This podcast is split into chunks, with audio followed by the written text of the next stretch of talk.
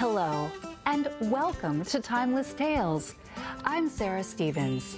Today we'll continue our look at Aesop's Fables. Aesop's Fables is a collection of stories written over 2,600 years ago by a former slave named Aesop, who lived in ancient Greece. Today's story is The Man and the Satyr.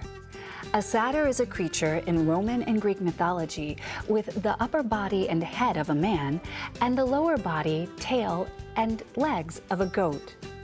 The moral of today's story is the man who speaks for both sides is not to be trusted by either. Or, in other words, a person who supports two opposite sides can't really be trusted because you don't know what he really believes and then you don't know what he'll really do. So let's read through the story. Think about the moral as I read. Again, it's the man who speaks from both sides is not to be trusted by either.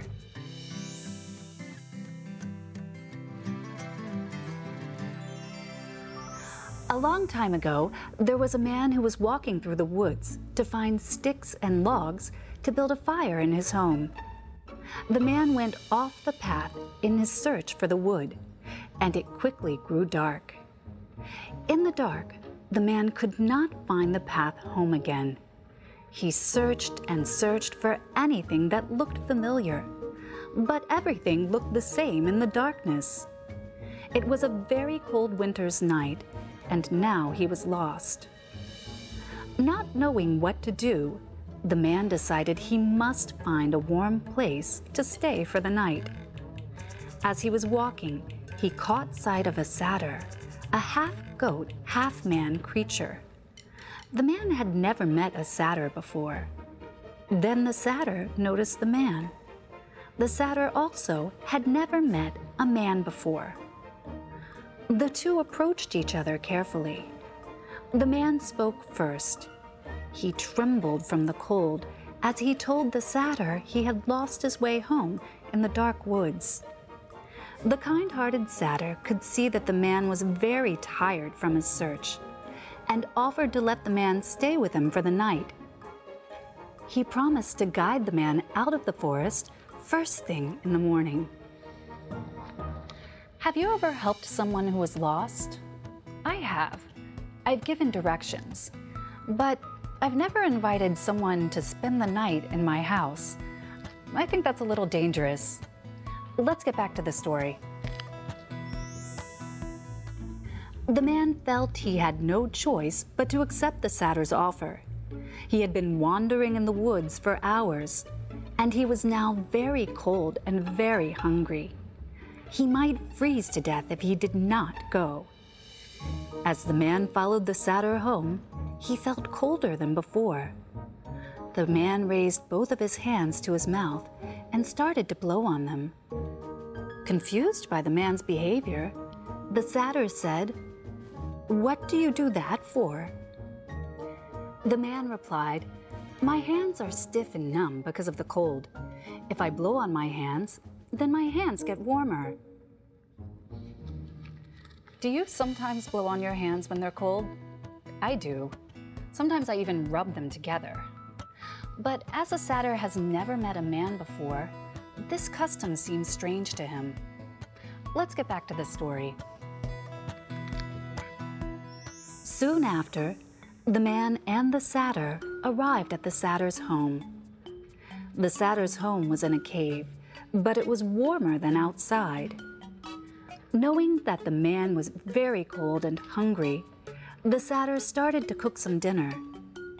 When it was ready, the satyr put a steaming hot dish of porridge before the man.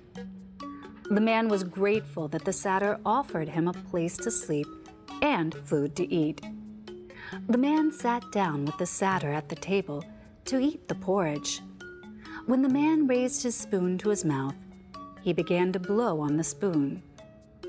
Curious as to why the man was blowing again, the satyr asked the man, "And what do you do that for?" "The porridge is too hot for me to eat. I'm afraid I'll burn my tongue. My breath will cool the porridge so I can eat it," said the man.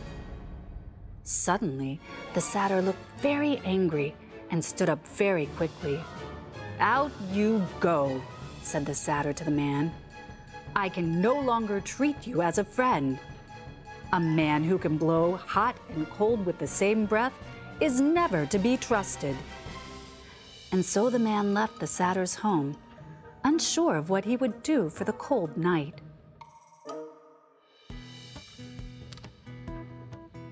And so, the moral of the story again is, the man who speaks from both sides is not to be trusted by either. Can you see how the satyr is thinking? The man blew on his hands to warm them up, and he blew on his food to cool it down.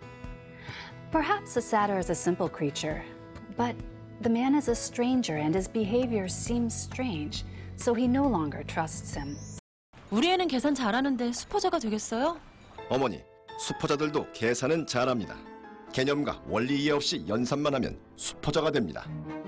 지금 아이의 수학, 학년이 올라갈수록 힘들어지는 연산 수학입니까? 학년이 올라갈수록 힘이 생기는 재능 수학입니까? 사고력 수학은 재능 수학.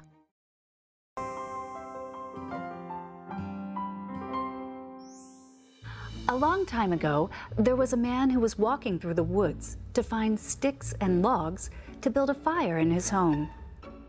The man went off the path in his search for the wood, and it quickly grew dark.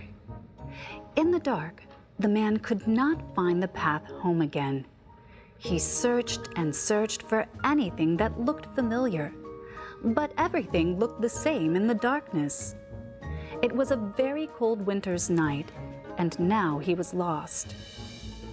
Not knowing what to do, the man decided he must find a warm place to stay for the night. As he was walking, he caught sight of a satyr, a half-goat, half-man creature. The man had never met a satyr before. Then the satyr noticed the man. The satyr also had never met a man before. The two approached each other carefully. The man spoke first. He trembled from the cold as he told the satyr he had lost his way home in the dark woods. The kind-hearted satyr could see that the man was very tired from his search and offered to let the man stay with him for the night. He promised to guide the man out of the forest first thing in the morning. The man felt he had no choice but to accept the satyr's offer. He had been wandering in the woods for hours, and he was now very cold and very hungry. He might freeze to death if he did not go. As the man followed the satyr home, he felt colder than before. The man raised both of his hands to his mouth and started to blow on them. Confused by the man's behavior, the satyr said, "What do you do that for?" The man replied, "My hands are stiff and numb because of the cold.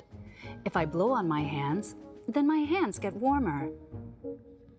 Soon after, the man and the satyr arrived at the satyr's home. The satyr's home was in a cave, but it was warmer than outside. Knowing that the man was very cold and hungry, the satyr started to cook some dinner. When it was ready, the satyr put a steaming hot dish of porridge before the man. The man was grateful that the satyr offered him a place to sleep and food to eat. The man sat down with the satyr at the table to eat the porridge. When the man raised his spoon to his mouth, he began to blow on the spoon. Curious as to why the man was blowing again, the satyr asked the man, "And what do you do that for? The porridge is too hot for me to eat. I'm afraid I'll burn my tongue. My breath will cool the porridge so I can eat it," said the man. Suddenly, the satyr looked very angry and stood up very quickly. "Out you go," said the satyr to the man. "I can no longer treat you as a friend. A man who can blow hot and cold with the same breath is never to be trusted." And so the man left the satyr's home, unsure of what he would do for the cold night. story makes me think about politicians. A lot of Americans do not trust their elected officials or politicians. That's because throughout their careers, politicians sometimes change their mind in order to get elected or win votes.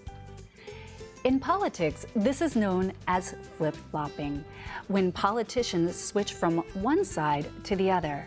A similar phrase is to speak out of both sides of his or her mouth, which means to support two opposite sides at the same time. That's all the time we have for this episode. Join us next time for more of Aesop's fables. I'm Sarah Stevens. Thanks for watching.